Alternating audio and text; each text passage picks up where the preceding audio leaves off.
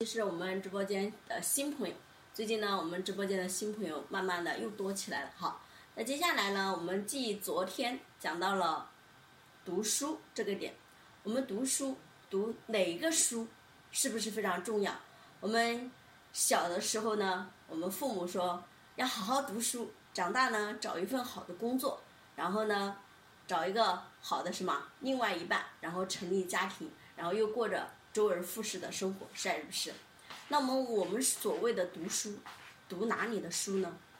其实真正的读书是读我们的圣贤经典，然后呢，去作用于我们的人生。为什么要读圣贤经典呢？是因为何为经典？就是我们说的真理、大道、规律、文化。所以这个才是我们真正要去读的书。所以我们说的四书。五经就是读这一类书，那么为什么要读这些呢？这是我们中华文化的国粹。如果说我们在学习上没有在核心根本上去学习，那么我们就很难洞悉到万事万物的本质。当我们看不清本质的时候，就是我们一直说的会着什么着相。那么为什么说我们要看清表象？什么？洞悉本质就是这个原因，所以这就也是我们为什么当下这么多人愿意来学习我们的传统文化、国学文化，以及我们当下源头的河图洛书智慧。所以我昨天特别用这个无字天书的书讲了我们的第五堂课，就是读书内圣。读什么样的书才能让我们真正的达到这种内圣的状态？真正的让我们整个人变得什么越来越通达，那就是要明宇宙真理的大道，我们才可以让自己变得无比的通透和通达，是是不是？好，那讲到了这个读书完了以后呢，我们知道我们要读什么，是不是？那接下来再如何从点滴上一步一步的再深刻的去明我们自己呢？接下来我们就是六明。名是什么？名就是我们说的名字。你看我们现在市面上非常火爆的，是不是大家都在学姓名学？是不是？那么我们来看一下姓名学背后的逻辑是什么？大家觉得外面很多人说一改名字就这个这个亨运通达什么什么的，特别的神奇，是不是？那我们今天来看一下，如果说。如果说我们没有改名字，那么如何来把我们名字的这股能量、性能，把它发挥出来，是不是也很重要？所以你看，我们每一个人是不是都有一个名字？大家知道自己的名字跟自己的命理、跟自己的生命能量、跟自己人生的方方面面，它挂钩吗？大家的回答一定是想了解。想知道是还是不是？那我呢？我们河图洛书体系里面有一个，就是关于名动天下，就是如何取一个很好的名字，让我们能够什么？别人叫你一次就能量加持你一次。如果说你这个名字没有取好，那叫你一次你就什么就被诅咒一次。那我们说好的名字。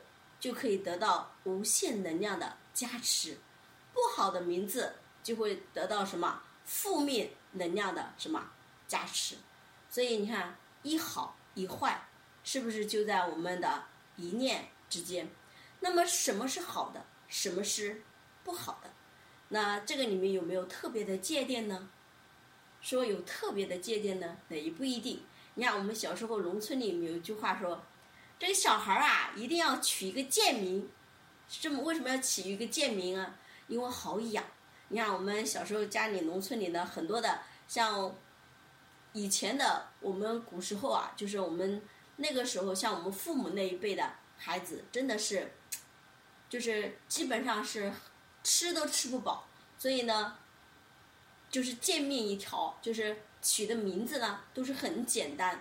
基本上是按照动物的 这种这种来取的，什么狗子啊、二狗子啊什么的。你会发现，为什么以前过往的农村会有这么多的奇奇怪怪的名字呢？甚至都是些动物的名字，那就是因为他们知道这种就是取出来以后呢，这个孩子就特别好养。那么为什么说取一个不好就取一个这种名字会容易好养呢？是因为我们说的它不需要特别多的什么这样的一些条条框框。那我们如果说你取了一个非常金贵高贵的名字，如果你内在的能量克不住这个名字，压不住这个名字，可能这个名字它不但不会加持你，还会反过来什么轻视你。所以这就是为什么说取名啊，跟我们的内在能量它也是嘛息息相关。所以我们一切的核心，只为我们内在能量不断提升息息相关。就是你有什么样的内在，你就会呼应。什么样的外在，包括取名字，就是我们每一个人的名字啊，就是你在出生那一刻，你父母对你的这股先天能量的感知以后啊，他取出来的名字特别有意思啊。就比如说我这个名字吧，你看我当时我父母给我取这个名字的时候，我读小学的时候，我就特别讨厌这个名字，为什么呢？因为每次一升学吧，就是所有的老师一点名，所有的全班同学就看向我，我就特别的烦躁，所以我就一直被这个名字困扰到什么时候呢？困扰到踏入社会，我都不用我这个名字，我就把中间那个字给去掉了，我只要张先。所以后来呢，是什么时候我开始正式启用我现在的名字叫张天仙呢？就是我开始学习传统文化以后。我为什么要启用这个名字？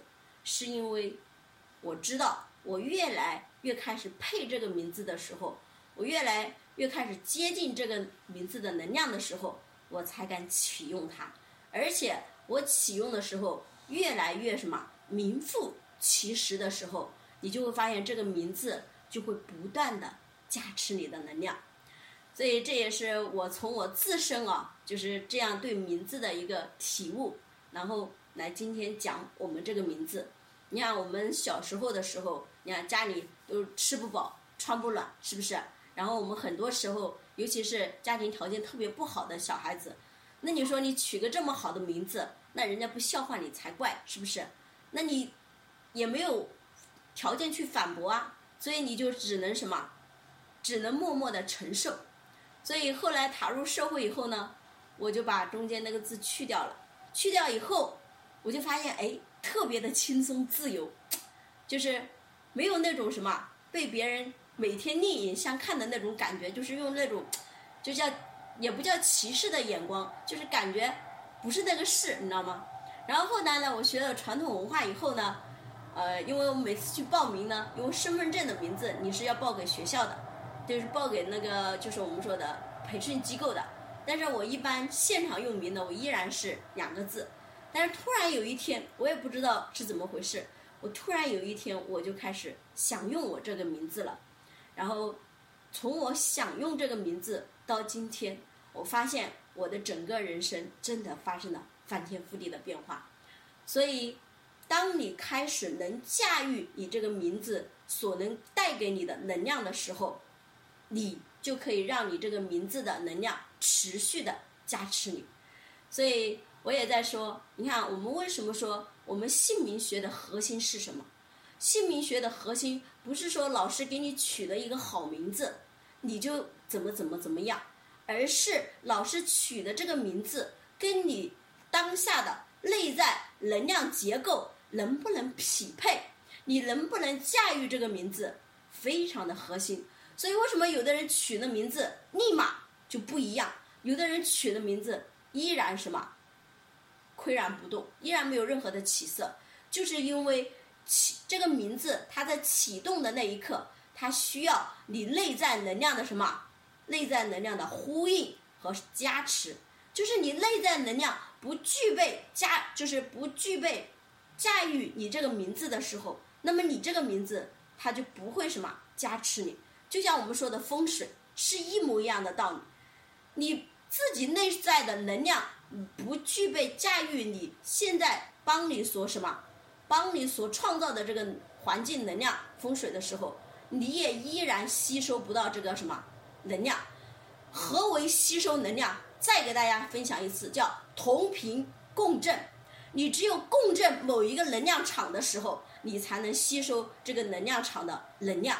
否则的情况下，你是吸收不了。那我们就很简单嘛，我们家里小时候是不是有那个家里这个灌稻田，就是水灌到稻田里面，你会发现什么样的稻田容易什么容易收到水？是不是要么就什么，要不就跟它差不多齐平，要不就是什么，要不就比它稍微低一点点。低太多的，是不是也很难什么收到？所以你看，我们说的，就是能量啊，就像我们说的，能量就是频率。你看我们小时候听收音机，你会发现稍微波动一下那个频率，它是不是就等于换了一个台？是还是不是？那同样，我们的频率稍微低那么一点点，有可能我们就收不到什么，收不到这个信号。那么这个信号的能量，它就加持不了我。所以姓名学。风水学它的核心依然是跟我们的内在能量息息相关。你有什么样的内在能量，你才能匹配，就是别人给你的一个好名字，才能持续的加持你。所以这就是我们说的名啊，名是名什么？这个名就是我们内在的这股先天能量以及后天能量的一个什么总体的表现。以后，然后正好。你能够跟你什么？哎，这个老师发现你的整个命里，他有这个命，然后呢，帮你取了这个名。但是这个名在启动的时候啊，非常有意思，那就需要你达到一个什么，接近这个能量频率的名字能量频率的这样的一个频率的时候，你才能启动这个名字。你一旦启动这个名字，那么这个名字就会源源不断的帮你加持能量。就是叫你一次就加持你一次，那反过来，如果在你不匹配这个能量的时候叫你一次，那就是什么，折损你一次。所以，我们需不需要了解我们的内在能量？需不需要提升我们的内在能量？所以非常需要啊！就是我们之所以为什么不愿意把自己的真名，就是我们说的名不改，这个坐不改姓，名不叫什么？就那一句话，为什么我们很多的人他一直用他那个名字，从生到死，而有的人为什么不断的在改名字？改的是什么？他改名其实就是在改运啊。他通过改名想改掉自己的运。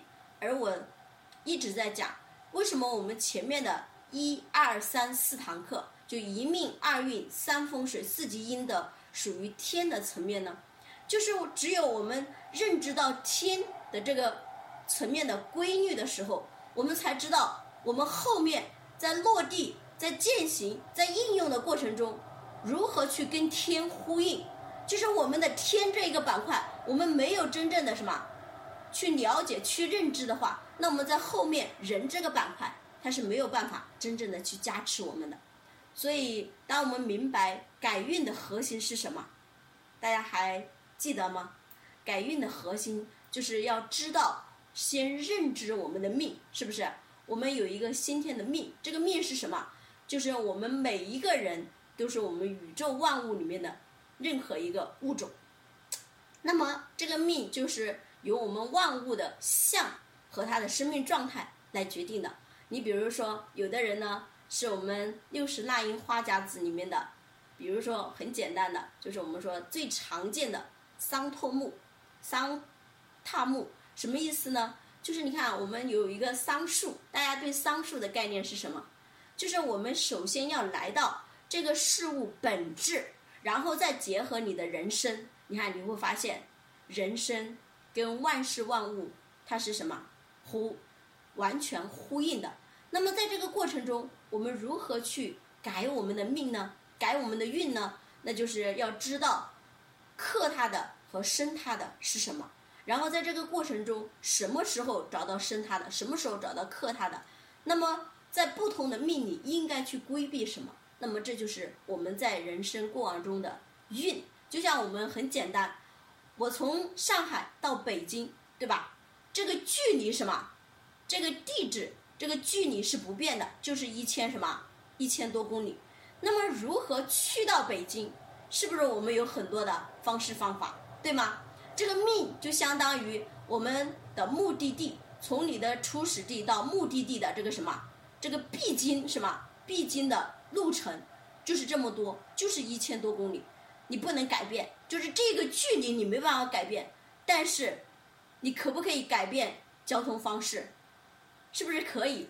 所以你用什么样的交通方式最简易、最简便、最什么？最容易，那你就什么，就相当于在改你的运，是还是不是？所以命和运就相当于我们的初始地跟什么，跟目的地这个不变。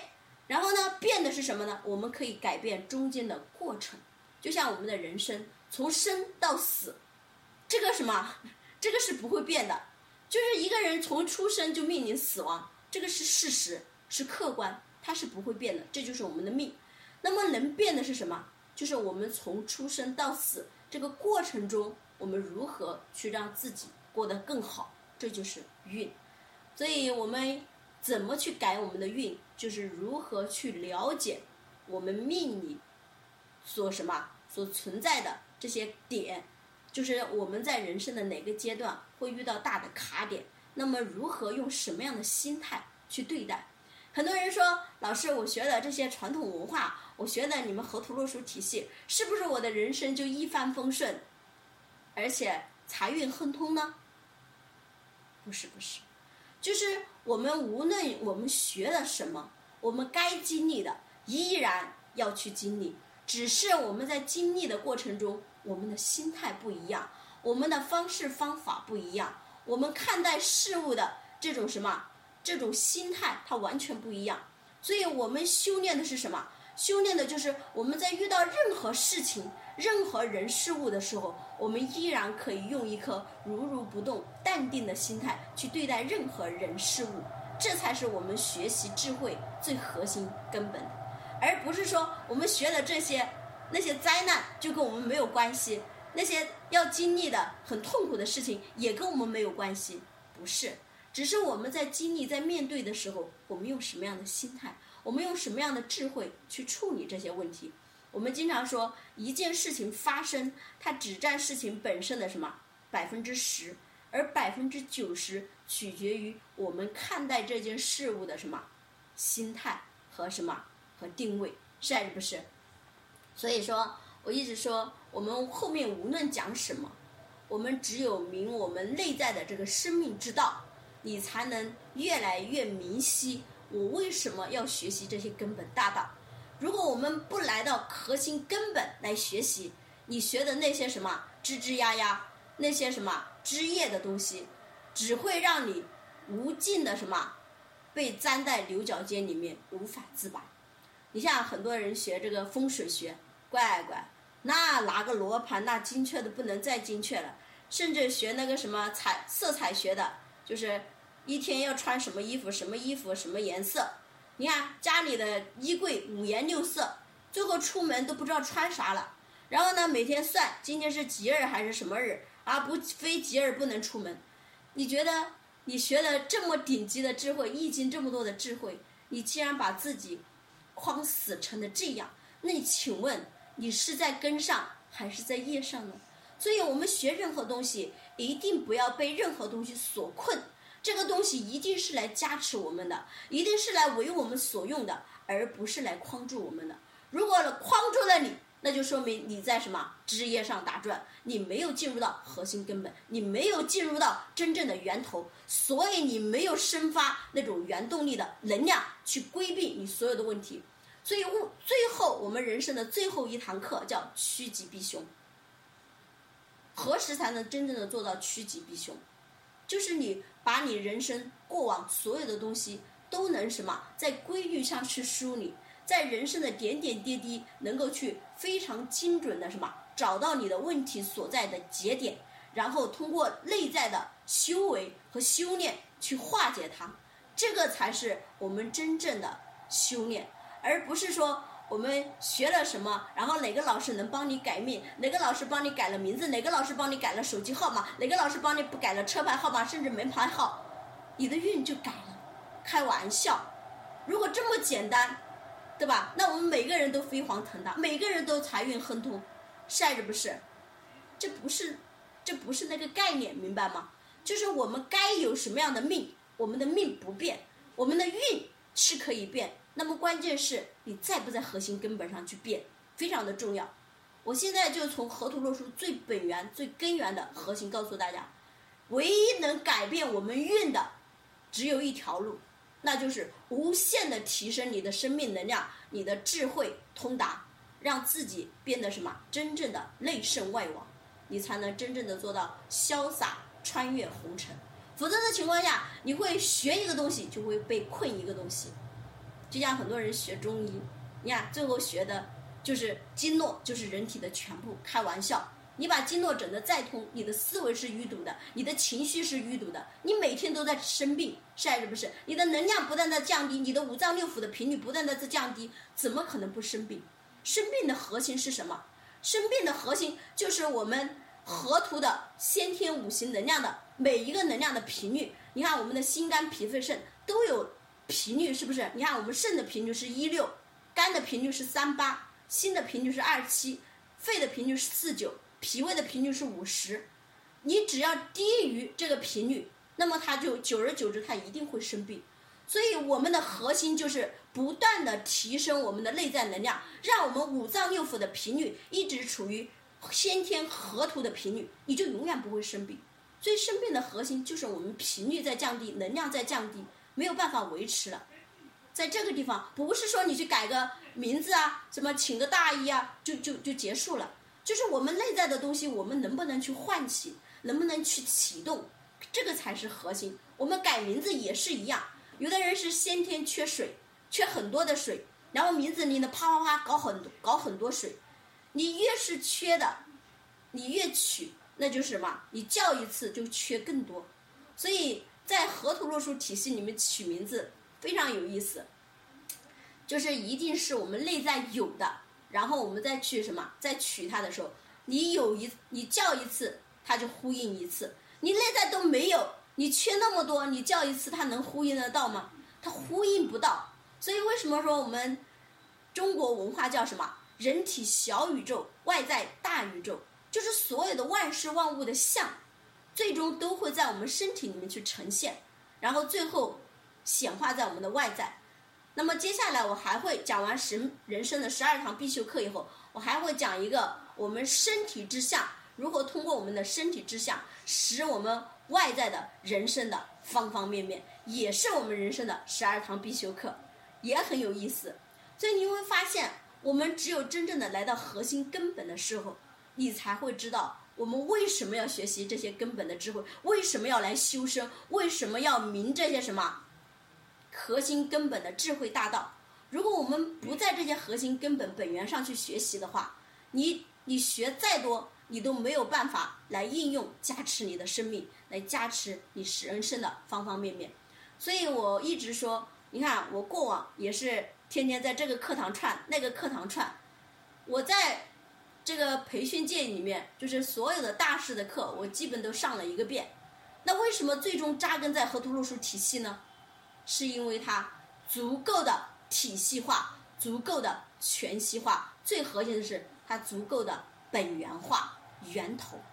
所以我们学东西如果不在源头上，你是很难什么，很难生根和扎根的。你看我们说的百年树人，为什么叫百年树人？我们的树它就有一个非常大的性能是什么？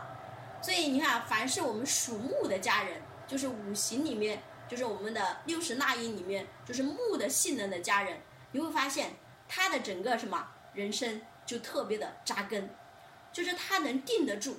就是我们从先天五行能量也可以测算，如果这个人他不缺木的这种人呢，他的定性和定力，包括穿透力、生发力，都会比一般的人强很多。就是同样一个人，就是我们在企业里面找人才啊，你想。找一个市场部开拓者，就是你一定要看他的先天五行能量里面缺不缺木。如果说他缺很多的木，那这个人他嘴再能讲，千万不能招。为什么？因为他一旦遇到问题，他没办法扎根，他没办法穿透，他没办法有破甲的能力。什么叫破甲？大家知道吗？就是我们的一个种子，你看，就是很难，就是可以把一个屠炉，就是我们的这个屠炉，可以给什么给它穿透出来。但是你会发现，我们用什么工具，你都没有办法把这个头颅给敲开。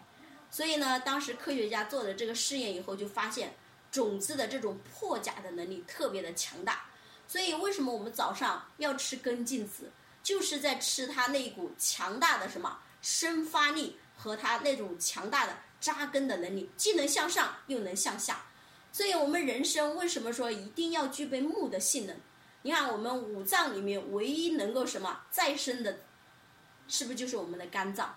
所以为什么我们的木对应的就是我们的肝？所以这些老祖宗早就把它什么总结完了。可我们有多少人真正的去触摸过这个核心？真的去怎么去加持我们的这股先天的性能？你看，我们的心肝脾肺肾每一个脏腑都有它的性能，我们如何去把它的性能发挥到极致？是不是要养好我们的五脏六腑？所以，我们不仅仅是养生需要养我们的五脏六腑，我们人生的方方面面、外在的能量的结构的显化，也是要养好我们的五脏六腑。你看，你做事情要不要穿透力？你讲话要不要有穿透力？你讲话要不要有逻辑性？是不是都需要我们肝的这个性能？就是什么生发和扎根，就是你既能上也能什么也能下。你看我们竹子。在地下扎根要扎多少年？扎四年以后，花一年多的时间就可以长长得什么非常的高。所以我们人生一定要具备木的性能。所以这个木就是我们一定要养好我们的肝脏。所以大家现在要不要熬夜？所以凡是长期熬夜的家人呢，就是在不断的耗损你的肝气。所以这个点呢，当你的肝气耗损的越多的时候，你的这股。木的性能就会越来越弱，然后久而久之，你就对任何东西没有想法、没有概念。所以你看，我们取名字，我们很多的家人就是因为在名字上面啊，不通我们内在能量结构，所以他取出来的名字跟他内在的能量结构完全不呼应的时候，那他就没有办法加持到你，明白吗？就像我们的毛泽东毛爷爷。他为什么生命中缺水？他一一加水，他的名字里面你看叫运之，你看运是什么？是不是三点水？是不是全部是水？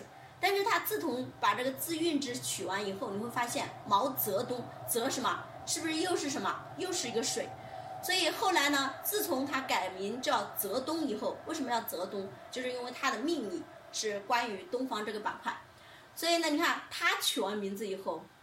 整个运势就改了，是因为人家内在能量高，能呼应到这个频率，而我们一般的人呢，内在能量低，他呼应不了那个高能量的名字，所以他很难启动那个名字，他启动不了那个名字，那个名字就加持不了他，所以你会发现，任何万事万物只跟你的内在能量息息相关，所以我们人生最重要的一件事情。就是如何经营好我们的生命能量，节省我们的消耗。如果我们没有这个认知，我们学所有外面的智慧都是枉然，都没有在核心根本上，是还是不是？那么如何来提升我们的生命能量呢？你看我们的行住坐卧、吃喝拉撒，你看我们心经说的眼耳鼻舌身意，我们说的五贼都是在干什么？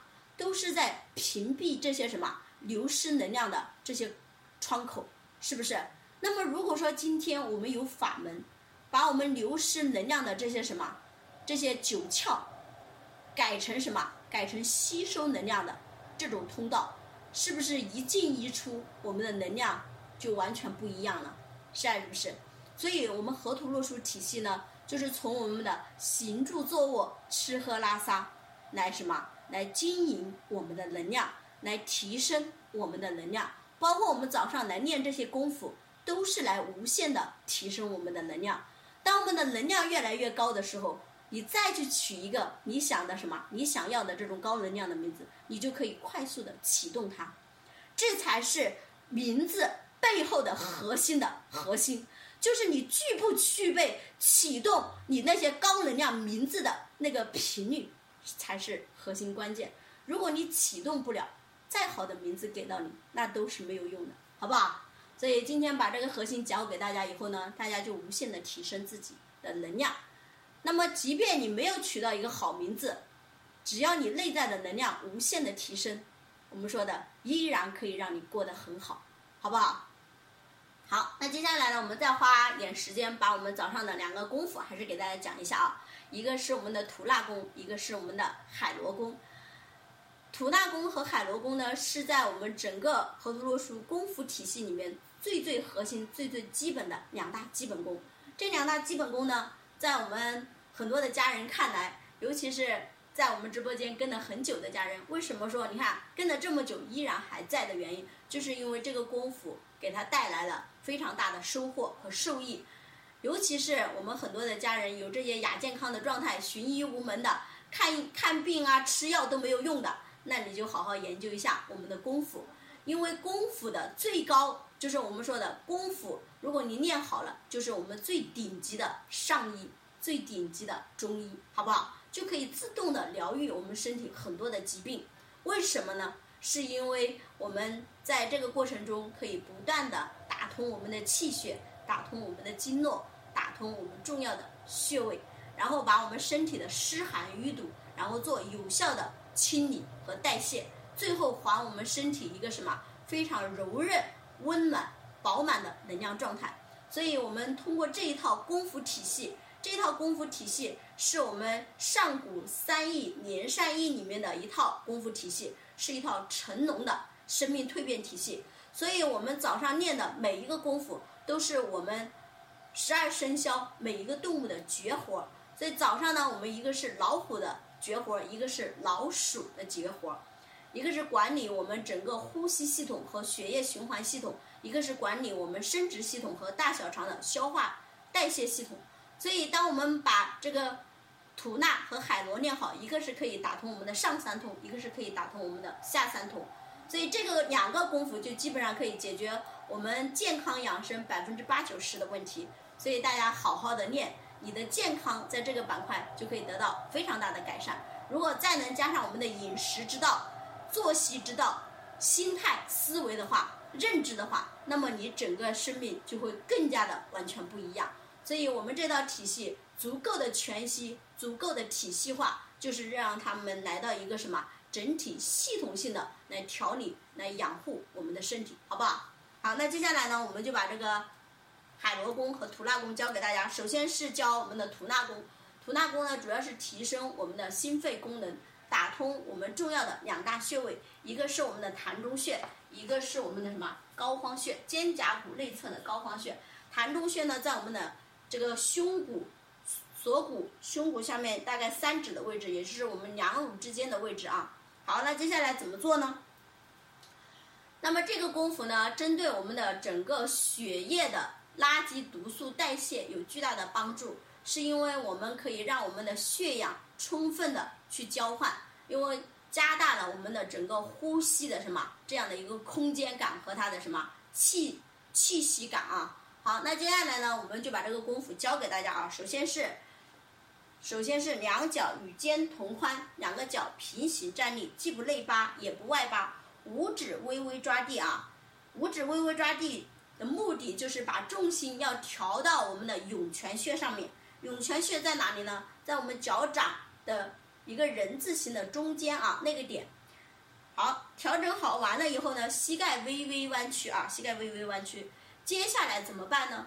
接下来就是。我们的尾女内收，不要撅屁股啊！昨天我们指导的家人呢，你看他就是喜欢这样，是不是？你看他是这样的，那你这样的话，你你都撅屁股，那你这个胸和背怎么弓出来？它弓不出来了啊！所以接下来呢，为什么要定势定向？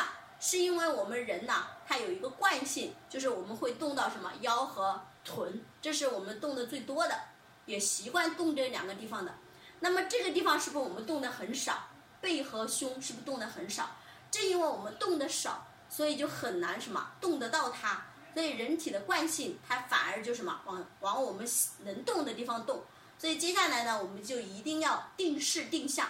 因为我们既然是每一个动物的绝活，所以就必须定势定向，才能把这些功夫修炼上身啊。首先呢，右手的大拇指顶住我们的胸骨，左手叠加在我们右手的下方。为什么要这样干呢？是因为我们的胸骨对应的是我们肩胛骨的后背，因为我们的目的是什么？要把我们的膻中穴打通和膏肓穴打通，所以我们必须要动到我们的膻中穴和膏肓穴。所以我们含胸弓背的核心就是把那个膏肓穴给它顶出来。然后，凹腰挺胸的核心，把胸部往前顶的核心是把这个膻中穴给它什么？给它顶出去。所以一前一后是在运动什么？运动我们的膏肓穴和膻中穴，以及我们的整个心肺。所以这个时候加上呼吸呢，核心就是什么？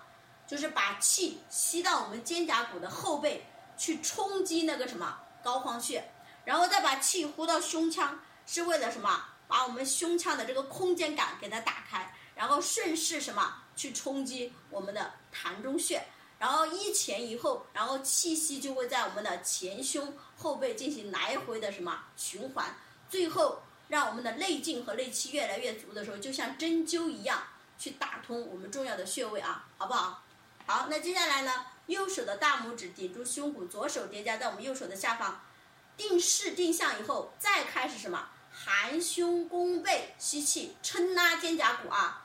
含胸弓背的核心就是撑拉肩胛骨啊。你看，撑拉肩胛骨以后，是不是我们这个背就凸出来了？跟下面没有关系啊，下面的尾闾是内收的啊，不要撅屁股啊。含胸弓背，吸气，人是直立的啊，人是直立的，人不要勾腰啊，人不要这样，好不好？好，接下来呢，两手跟相对。手呈虎爪状，贴着我们这个两侧往中间夹，就是去夹哪里呢？夹我们的肩胛骨，凹腰挺胸夹肩胛骨，下巴贴着锁骨，